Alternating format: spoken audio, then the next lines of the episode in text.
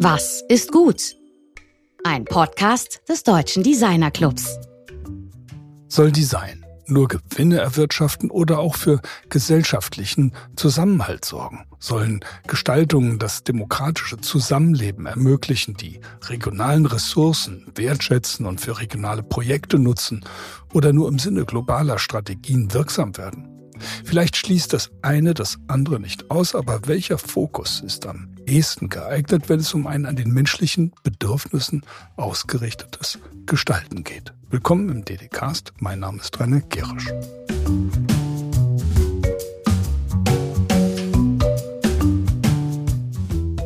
In unserer letzten Ausgabe ging es um die Macht der Zeichnung, darum, was Zeichnung kann und wie es uns hilft, die Welt zu verstehen.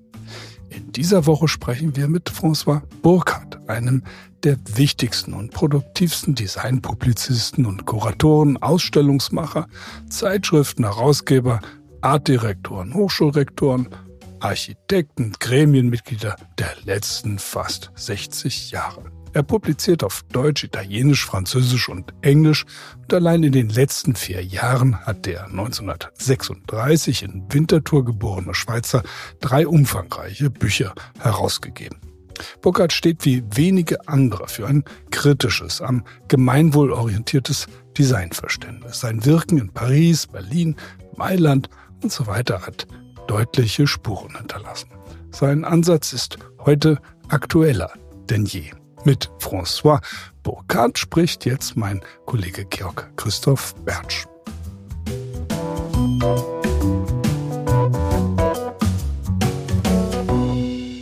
Ich freue mich sehr, dass wir heute François Burkhardt in, in Berlin erreichen. Das ist ein Gespräch, auf das ich mich schon sehr lange freue. Wie geht's Ihnen denn, Herr Burkhardt? Gut, danke, danke. ja, das ist wir haben, ich habe sehr viele Fragen. Wir kennen uns ja auch schon einige Jahre, aber der wichtigste Punkt ist für mich eben, Sie haben unglaublich viel publiziert in letzter Zeit und da möchten wir über ein paar Bücher auch reden. Ich fange mal an mit dem Überblick, den Sie haben, weil zum Ende des Zweiten Weltkriegs waren Sie ja neun Jahre alt. Also Sie haben also einen fantastischen Überblick über die gesamte Entwicklung der Künste über einen sehr, sehr langen Zeitraum. Und die Frage, die sich mir stellt, also wenn Sie das über diesen langen Zeitraum betrachten können, in welcher Phase befindet sich denn Design heute? Kann ich Ihnen diese Frage stellen? Ja, sicher. Also ähm, ich muss einmal sagen, ich bin nicht Mozart, ne, wenn ich schreibe mit sechs. Also ich bin nicht Mozart und aber mit sechs auch nicht Miss van der Rohe gelesen, das ist klar. Aber, und ich habe, muss ich sagen, einen ganz ungewöhnlichen äh, Curriculum, denn ich bin nicht derjenige, der eingestiegen ist in den Matura und dann zum Doktor kam, sondern ich habe immer in Phasen immer meine, meine sagen Sie, Diplom gemacht. Okay, aber äh, Antwort, konkrete Antwort zu Ihrer Frage. Es gibt ein paar Dinge, die man heute als maßgebend aufnehmen kann, um das Design zu, zu, einen Überblick im Design zu bekommen. Was sind diese Dinge? Das erste nach meiner Meinung ist weg von der Moderne. Das ist, äh, zwar hat das, das Design noch nicht kapiert, aber es ist generell in den anderen Bereichen einfach äh, hat das stattgefunden. Die Moderne und die Nachmoderne, wie man sagt, also die Weiterführung dieser Moderne, die Tendenz ist äh, ziemlich in Frage gestellt. Das zweite ist die Einführung der Postmoderne natürlich. Und der Postmoderne muss man aufpassen, was man da äh, als Begriff benutzt. Ich benutze den Begriff von Jean-François Lyotard, also der Vater der Postmoderne, kann man sagen, weil ich mit ihm eine Ausstellung in Paris gemacht habe zu dem Thema. Und er macht das deutlich, es geht um den Übergang von dem mechanischen Zeitalter zum digitalen Zeitalter. Das ist der Inhalt der. Und das haben die Designer und die Architekten gar nicht verstanden. Die man niemals ist eine Sache des Stils. Das ist gar keine Sache des Stils. Das ist viel tiefgreifender und viel entscheidender nach meiner Meinung. Und das dritte wäre der, das Ende der Avantgarde. Bis noch in die 60er, 80er. Jetzt ist all die Avantgarde total verschwunden. Man redet kaum noch von Avantgarde. Und dann ist die, die Anpassung der Berufe Designer an die Ökonomie. Und das hat in der Tat mit der Globalisierung zu tun. Und die Globalisierung ist an sich gar nichts Neues, wie man das uns immer vormacht. Schauen Sie, der, der Werkbund hat schon global gedacht. Ja. In der Globalisierung, das erkennt man heute, die Globalisierung entsteht durch die Notwendigkeit, die Märkte anzupassen, dass der Markt größer wird und das ist natürlich für das Design ideal, aber wie gesagt, das hat der Werkbund schon geahnt.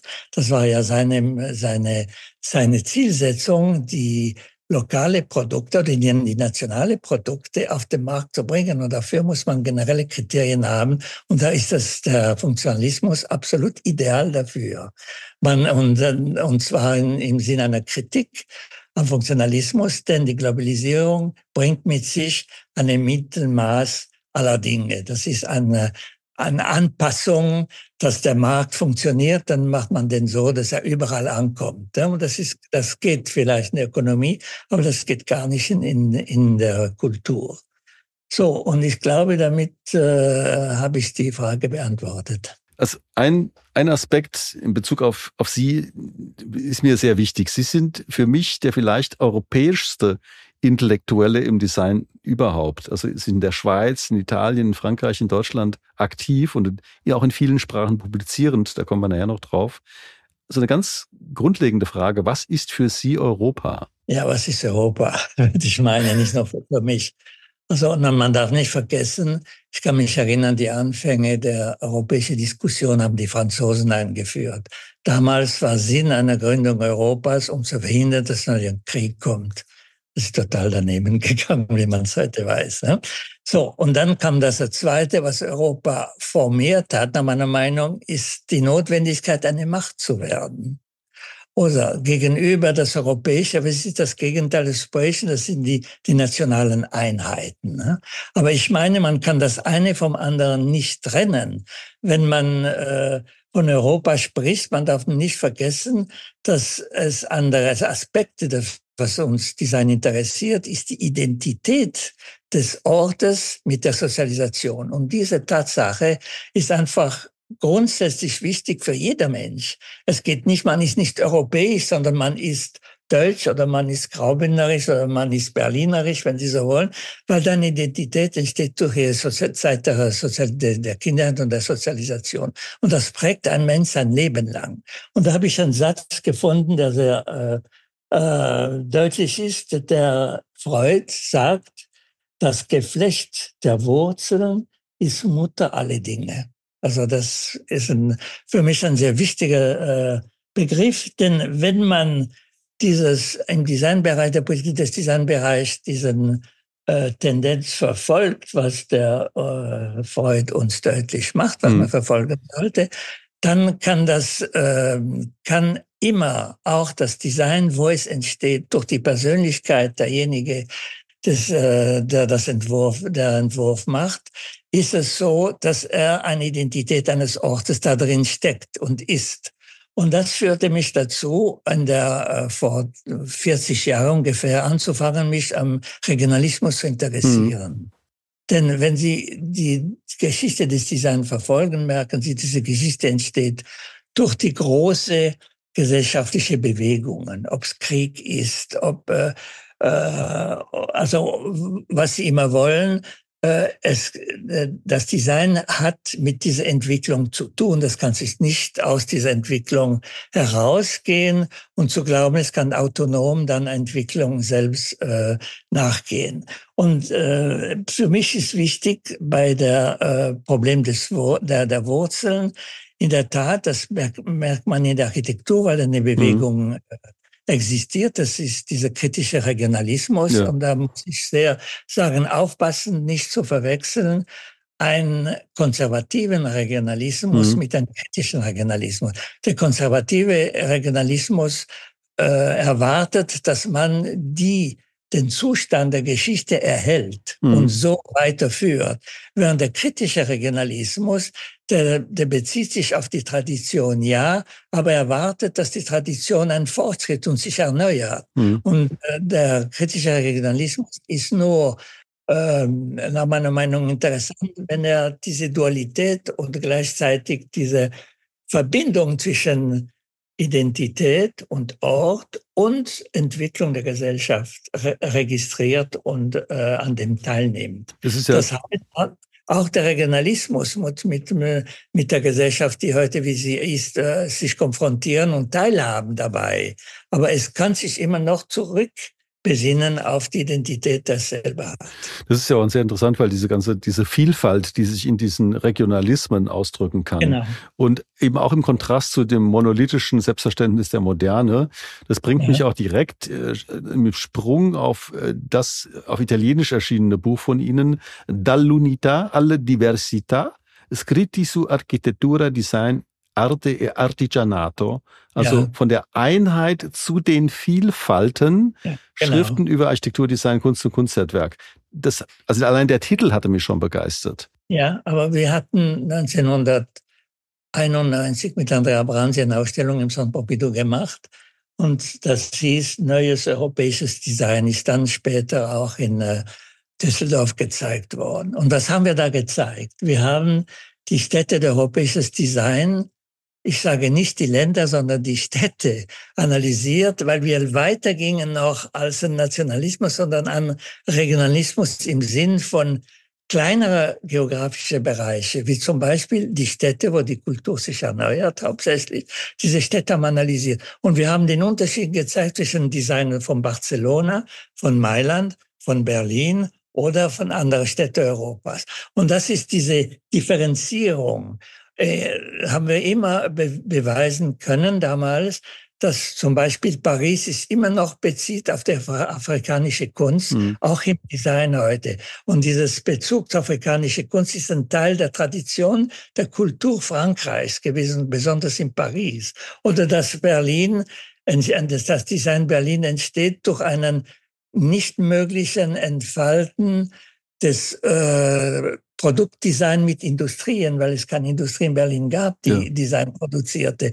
Oder das sind alle Dinge, die man in der Regionalismus sieht und dann äh, so weit geht, wie wir in Katalonien gemacht haben, dass es direkt Beziehung zu Gaudi auch hat. Ja, also diese geschichtliche Rückblick, wollen wir sagen, mit den Anweisungen auf den jetzigen wiedergewonnenen äh, Neublick auf das Alte, so würde ich das definieren, dass das in der Tat von großer Aktualität ist. Aber das wäre ja auch, wenn man jetzt den Parque Güell in, in Barcelona betrachtet ähm, und eben sieht, dass diese Kachelornamente, ja sind ja sozusagen das Produkt einer der damals dominierenden Industrien, also einer großen, schweren, äh, kapitalstarken Industrie. Meinen Sie das damit, also diese Bezüge? Ja, gut, also die ganzen Gebäude vom Gaudi beziehen sich immer auf den Montserrat. Hm.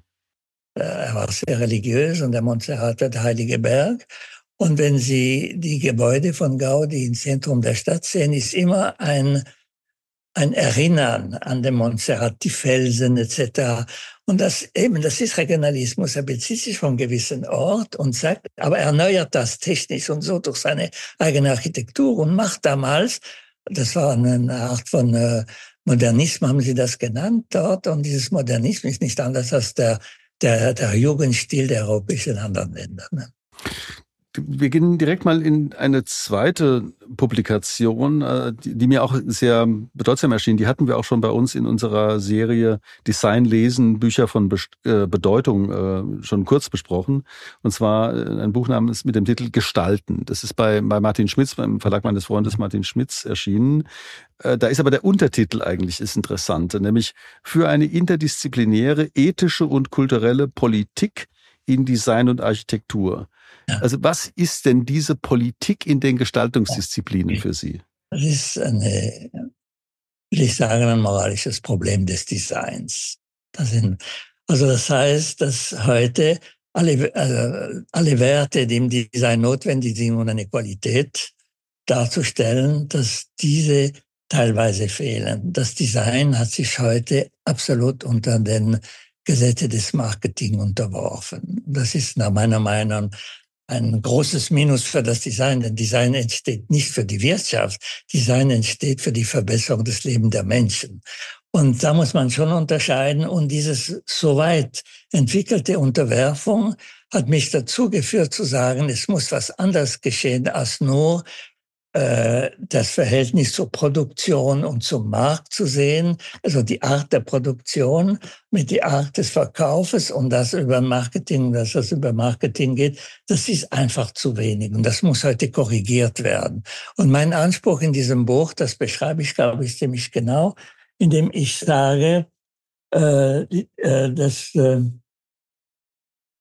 sozialen, anthropologischen, psychologischen und ethnischen und umweltschonenden Kriterien, durch die das Primärprofit suchen, über Marketing dem Wind der Berufe durch ökonomische Kriterien aufwerten. Das ist, was jetzt passiert. Mhm. Und das versuche ich zu kritisieren, zu sagen, es muss wieder an zurück an der, eine Ethik des mhm. Designs also die, im Design total also fehlt. Dieses, dieses Politikverständnis bezieht sich also insbesondere auf die Kritik äh, der rein auf Warenästhetik verkommenen ja. Designorientierung. Das ist ein Aspekt, aber das zweite ist mein äh, Ansatz geht auf eine Kritik am Funktionalismus. Hm.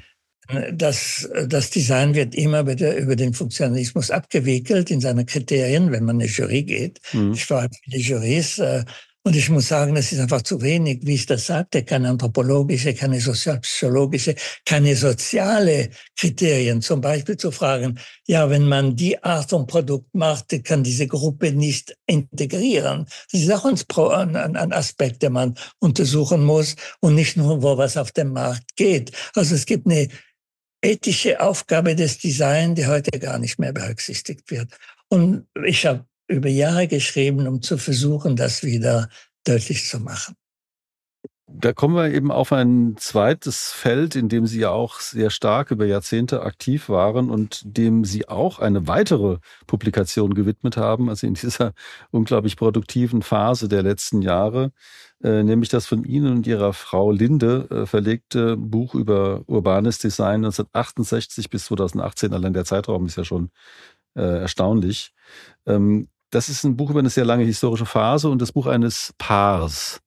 Und da möchte ich ganz gern drüber reden. Also einmal über ihre Zusammenarbeit und auch über diese, diesen Teil ihrer Arbeit. Also, weil das ist nochmal, ist, glaube ich, in Deutschland gar nicht so sehr im Bewusstsein.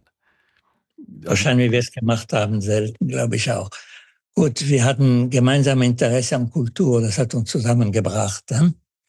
Äh, als wir uns kennenlernten, sie war Künstlerin, studierte Kunst, sie studierte damals, ich arbeitete als Architekt, muss ich sagen, damals, und, aber habe immer eine sehr große Interesse an Kunst, an der Kunstbewegung gezeigt und äh, habe mich da informiert. Und das war der Anfang. Aber als wir weiter 1967 ich zurückging zum zweiten Teil meines Studiums, ich hatte den unterbrochen über Jahre, dann, und wir nach, nach Hamburg kamen, an der Hochschule der Bildenden Künste, da haben wir gemerkt, dass der, der, der Beruf, einfach die Ziele des Berufes für uns nicht das waren, was wir uns wünschen.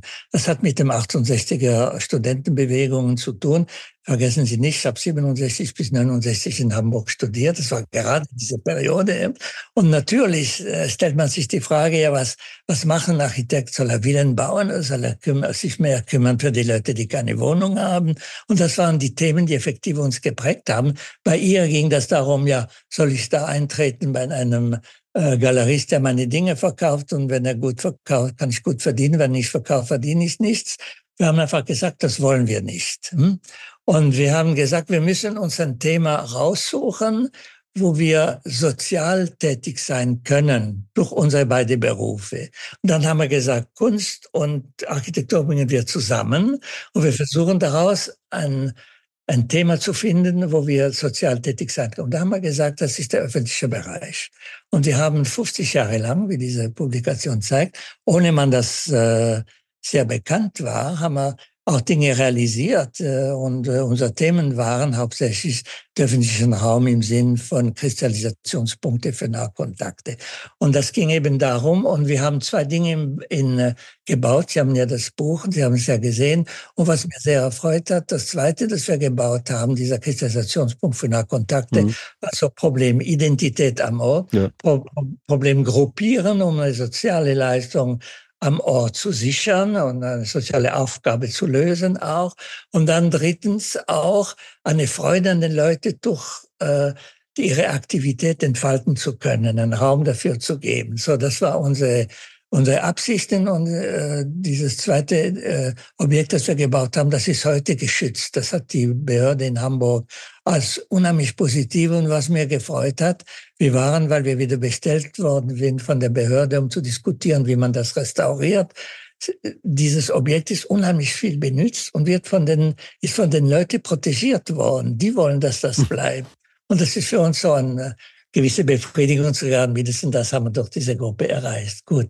Aber dann äh, wie wir das organisiert haben. Wir waren zu zweit und dann haben wir immer gesagt, wir sind eine flexible Gruppe. Ist ein Architekt da und ein Künstler da, aber je nachdem, wie wir arbeiten, brauchen wir einen Medienspezialist, einen Soziologe, einen Wahrnehmungspsychologe, einen Anthropologe. Und dann haben wir diese Gruppe für die Objekte, die wir bearbeitet haben, zusammengestellt und mit denen gearbeitet. Und dann eine dritte Sache, dass ich erwähnen will, wir haben es nicht gemacht wie im Büros, das nur das macht, also dass es eine Profession daraus macht. Und das ist vielleicht bei mir eine der Merkwürdigkeit. Ich habe immer parallele Dinge äh, äh, in, in, inszeniert, würde ich sagen. Ich bin immer Artdirektor gewesen und dann gleichzeitig urbanes Design und gleichzeitig Professor und gleichzeitig Institution geleitet. Es geht immer bei mir ziemlich parallel. Und ja, das finde ich gut, weil man das den Vorteil hat, was man in einem Bereich gewinnt als Erkenntnisse, ist man in der Lage, in einem Bereich wieder einzuführen. Und das ist immer interessant, um seinen eigenen, würde ich sagen, auch Wissen zu erweitern und zu ergänzen. Das ist ja Sinn eines Lebens, so viel Wissen zu sammeln, um Dinge wieder weiterzugeben an anderen und dieses Wissen fruchtbar zu machen. Sie konnten dieser Transdisziplinarität und Interdisziplinarität natürlich auch sehr stark nachkommen in Ihrer Zeit ja. als Chefredakteur der Zeitschrift Domus ja. Äh, ja. in Mailand. Also das war ja der Zeitpunkt, als wir uns kennen kennengelernt haben, weil mein Freund, mein Freund Julie Capel, ja, mit der ja. damals mit Ihnen ja. gearbeitet hat, sagte ja. zu mir, Georg, du musst da irgendwie auch schreiben. Und dann habe ich dann eben auch eine Zeit lang für, für Domus äh, äh, geschrieben und ähm, in der Zeit haben wir uns kennengelernt. Das hat mich sehr beeindruckt, auch diese noch weitere Öffnung des ohnehin schon sehr transdisziplinären Mediums. Ähm, das, also wie, mit welcher, wie, wieso sind Sie denn da hingegangen überhaupt? Ähm, was ja noch eine zusätzliche, also Publizist und dann im äh, Redakteur, Chefredakteur, also eines, eines Monuments gerade. Wieso haben Sie das gemacht? Ja, wissen Sie, man, äh, man, man wird gefragt. Also ich habe, was ich gemacht habe, sind immer Dinge, wo ich gefragt worden bin, da Idee zu geben. Okay. Ne? Und äh, der Pierre Restany, den haben Sie gekannt, ein berühmter Kritiker, Kunstkritiker, ja den kannte ich gut, das ist meine Zeit aus Paris und Domus sucht den neuen Direktor und der hat mich vorgeschlagen, der Präsidentin. Er meinte, ich wäre der richtige Mann, interdisziplinär auch, durch meine Arbeit, er kannte mich meine Arbeit im Centre Pompidou und dann plötzlich sitzen sie da vor einer Präsidentin, die sagt, ob sie Interesse haben, Zeitschrift zu machen und dann sagen sie, was ich gemacht habe. Ich habe gesagt, ja, ich schicke Ihnen in einem Monat ein Konzept, wie ich das machen würde und das war sehr frech, was da drin stand. Stand die Notwendigkeit Notwendigkeit, dass man aufhört, nur italienisch zu sein, sondern an einer internationalen hm. Redaktion, was ich hm. gemacht habe mit einem Spanier, hm. einem Österreicher, ja, einem Italiener, ich als Schweizer und einem Franzose.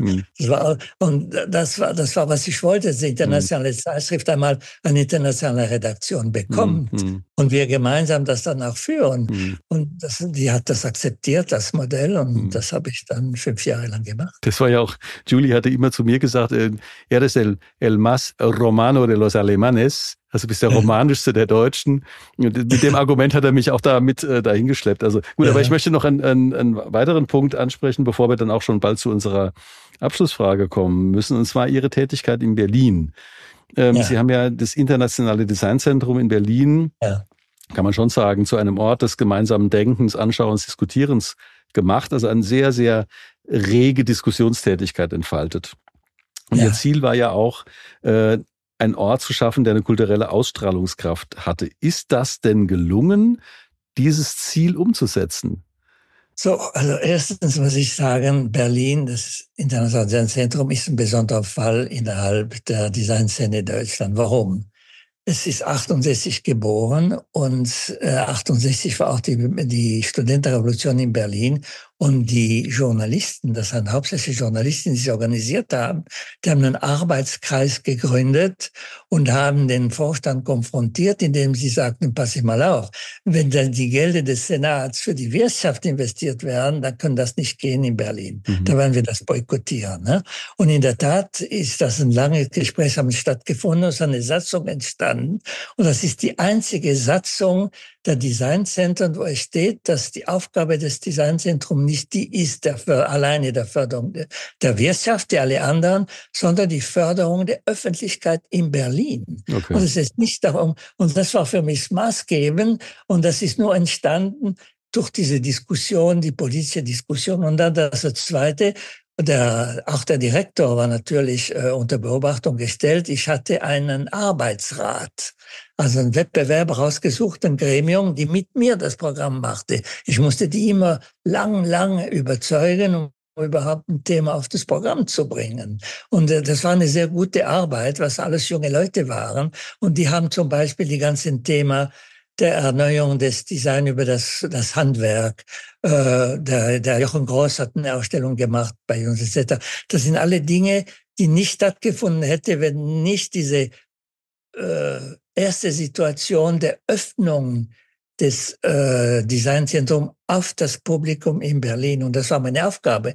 Und die zweite Aufgabe war zu sagen, Achtung, Design entsteht nicht allein, äh, in dem Dinge passieren mit der Wirtschaft. Design entsteht in dem durch einen kulturellen Kontext, in dem es wieder integriert werden muss. Also meine Aufgabe war, kulturell das Design in Berlin zu präsentieren. Und drittens habe ich immer im Vorstand gesagt, was wollen Sie Dienstleistungen in Berlin haben? Die Wirtschaft ist gar nicht da. Wir haben eine ganz andere Situation. Und Sie dürfen nicht vergessen, ich hatte die, die obersten äh, Chefs der, im, im Vorstand, der das, äh, die deutsche Wirtschaft geführt haben, der DIHT, der, ähm, der Gestaltkreis im BDI, die Handelskammern, das war allen und ich musste die auch noch überzeugen von einer Politik, die nicht wie weil diese gleichen Herren andere Vorstände auch waren, geführt haben. Und das war eine unheimliche für uns alle Auseinandersetzung mit den Dingen selbst. Und ich muss sagen, ich habe einen großen Unterstützer gehabt damals, das war der Philipp Rosenthal. Hm. Der hat das immer befürwortet und hat immer gesagt, ja, die müssen was anderes machen. Und schauen Sie diese äh, heute diese Szene der Design Center, nichts mehr da. Nee. In Deutschland passiert da nichts mehr. Deswegen, wenn Sie sich freuen auf äh, Frankfurt, das große Festival, ich sage, ich bin sehr, sehr skeptisch. Nicht, dass ich meine, es gibt nichts Gutes zu sehen oder zu hören. Das wird sicher geben. Aber in einer Minderheit die Hauptsache wird die Darstellung der Designinstitutionen, wie toll die sind, gerade in Deutschland, wo gerade jetzt nichts mehr passiert, verstehen Sie? Mhm. Oder dann kommt der Xid und macht sich wieder ganz groß, welche große Bedeutung er hat, um die Welt, um zu transformieren, dass die gut wird und, und dass das Design endlich etabliert wird. Alle alte Hüte, meine ich, das Design hat ganz andere Aufgabe. Ja gut, aber das ist ja die, die Möglichkeit, die wir haben, also mit unserem Programm hier. Wir machen jetzt schon seit vielen Jahren ein Programm, das einfach versucht, wie wir sagen, die Designblase von innen Innen zu perforieren und ja, Design als, als viel mehr zu präsentieren als ja, eben das von Ihnen ja, zu Recht kritisierte, rein wirtschaftsorientierte Design.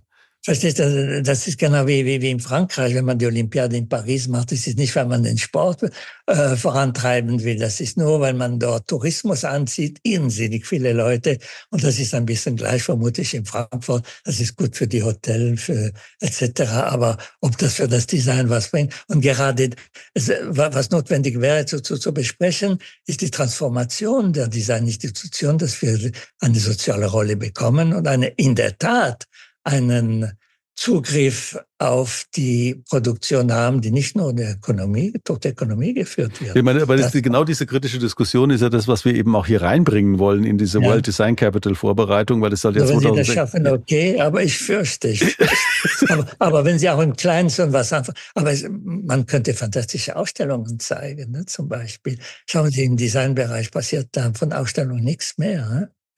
Können Sie mir in den drei letzten Jahren wichtige Designausstellungen nennen? Ja gut, es gab diese riesige postmoderne Ausstellung in Bonn, die war natürlich das, irgendwie... Das ist eine Ausnahme, ja, ja. da bin ich einverstanden, besonders der Katalog ist da ganz ja, also von daher. Das, ist das Einzige, was ich gehört habe, und das ist nicht von einem Designinstitut gekommen in Bonn. Ne? Das stimmt, ja.